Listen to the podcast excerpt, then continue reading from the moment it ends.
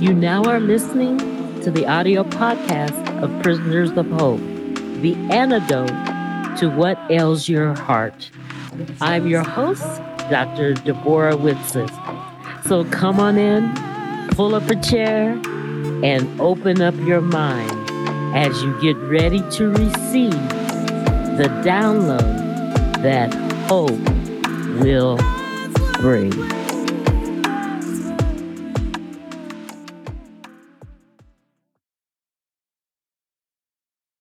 Well, good day. It is Dr. D for the second part of a two part series called The Correct Side of Obedience. Remember, I call it the other side because most of us spend time on the non obedient side. So the scenery looks different on this side of obedience. And that's what we're talking about here. Just a little review. Remember, on the correct side of obedience, the atmosphere is full of pitfalls, which could be called your feelings or potholes. Pitfalls, potholes, one of the same. Your feelings can cause you to have wrong thoughts, wrong directions.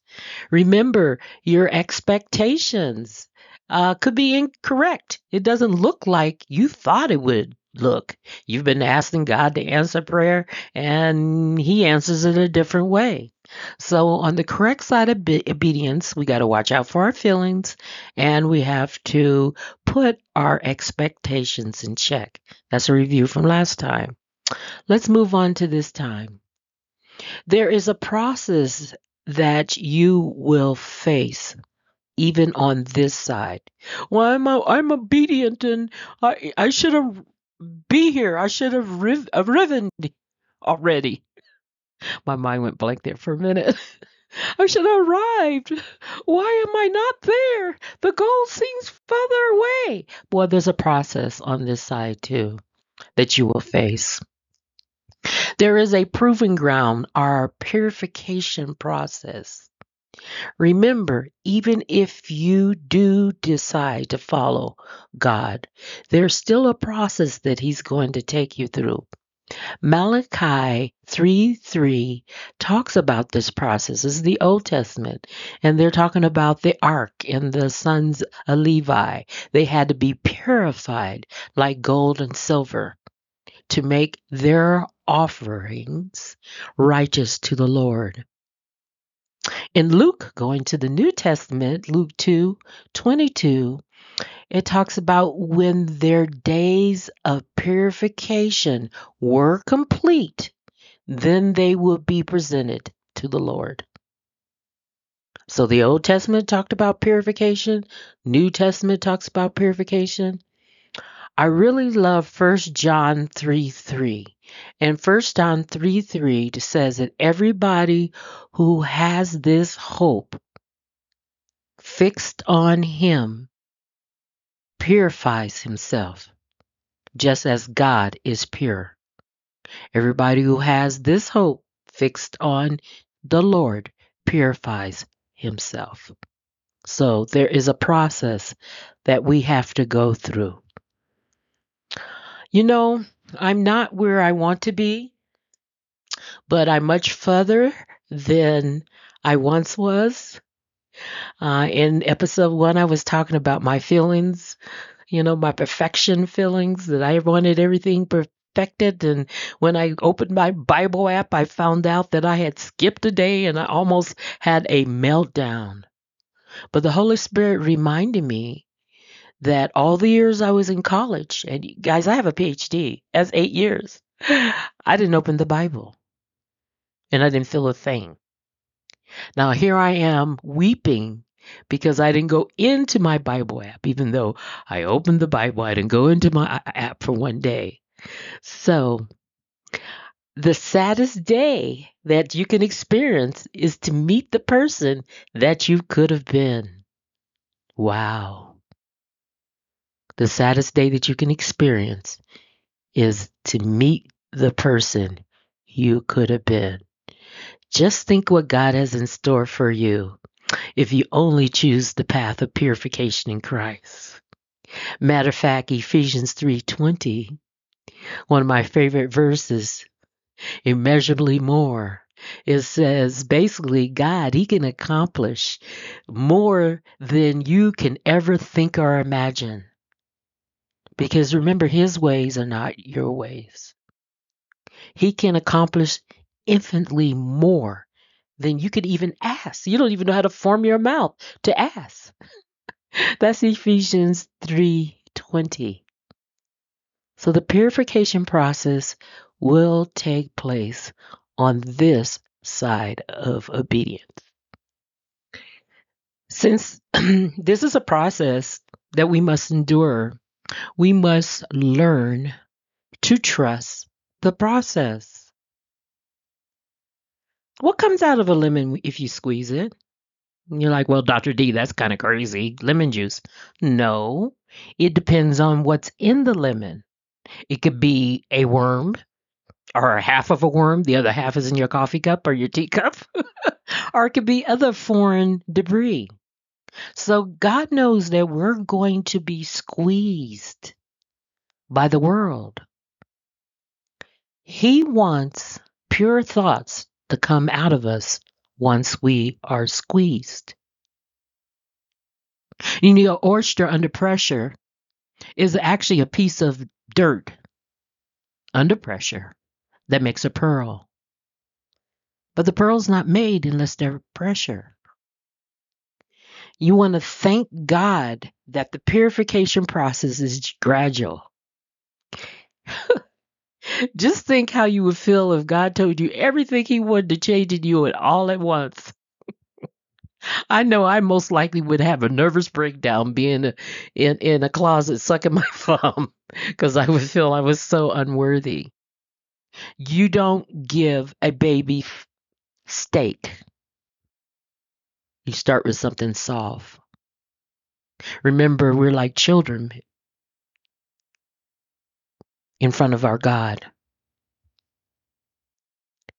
Bible verse Corinthians 7 1 says, Therefore, since we have these promises, and people like, What promises? Well, that's your mission. You got to figure out what God's promises are and also tell them back to God. Therefore, since we have these promises, dear friends, let us purify ourselves for everything that contaminates body and spirit, perfecting holiness out of the reverence for God. That's Corinthians 7 1 in NIV version. So we must purify ourselves. It is a process. Trust it.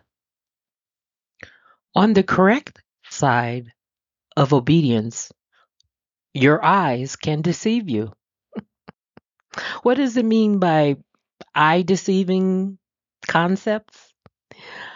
When your eyes deceive you, it creates the illusion of seeing reality.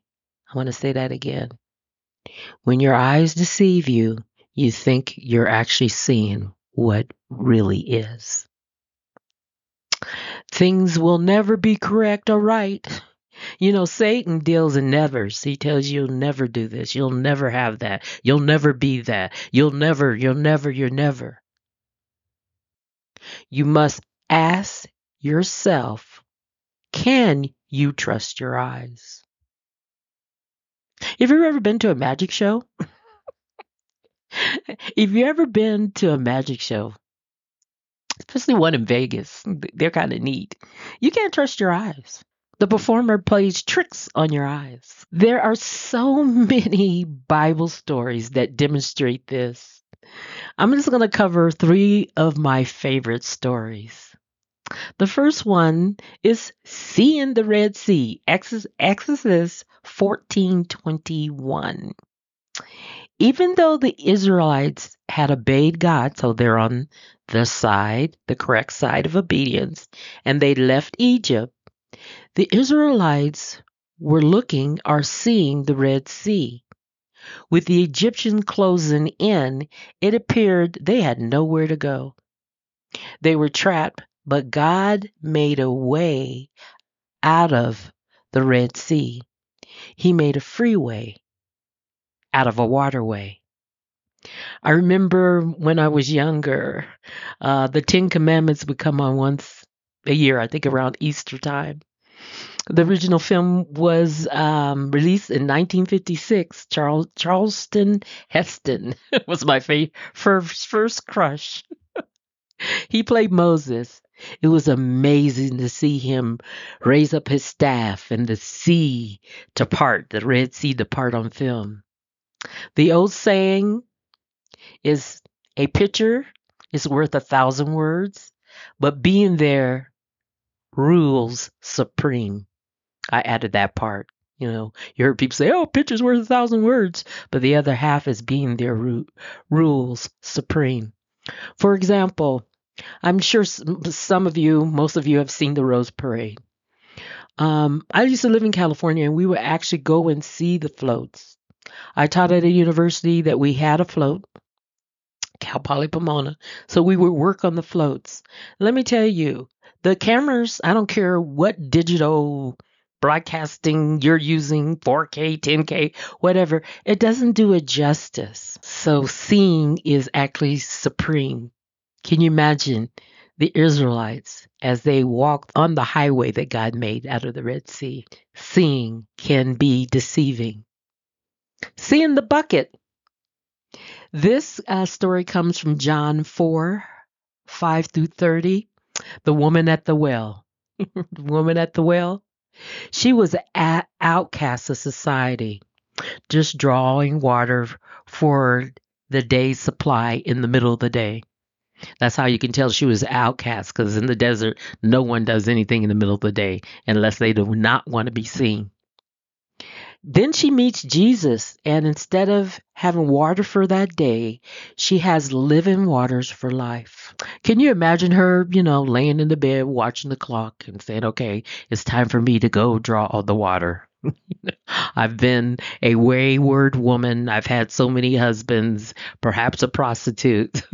she she was not a woman of of high society or honorable circumstances.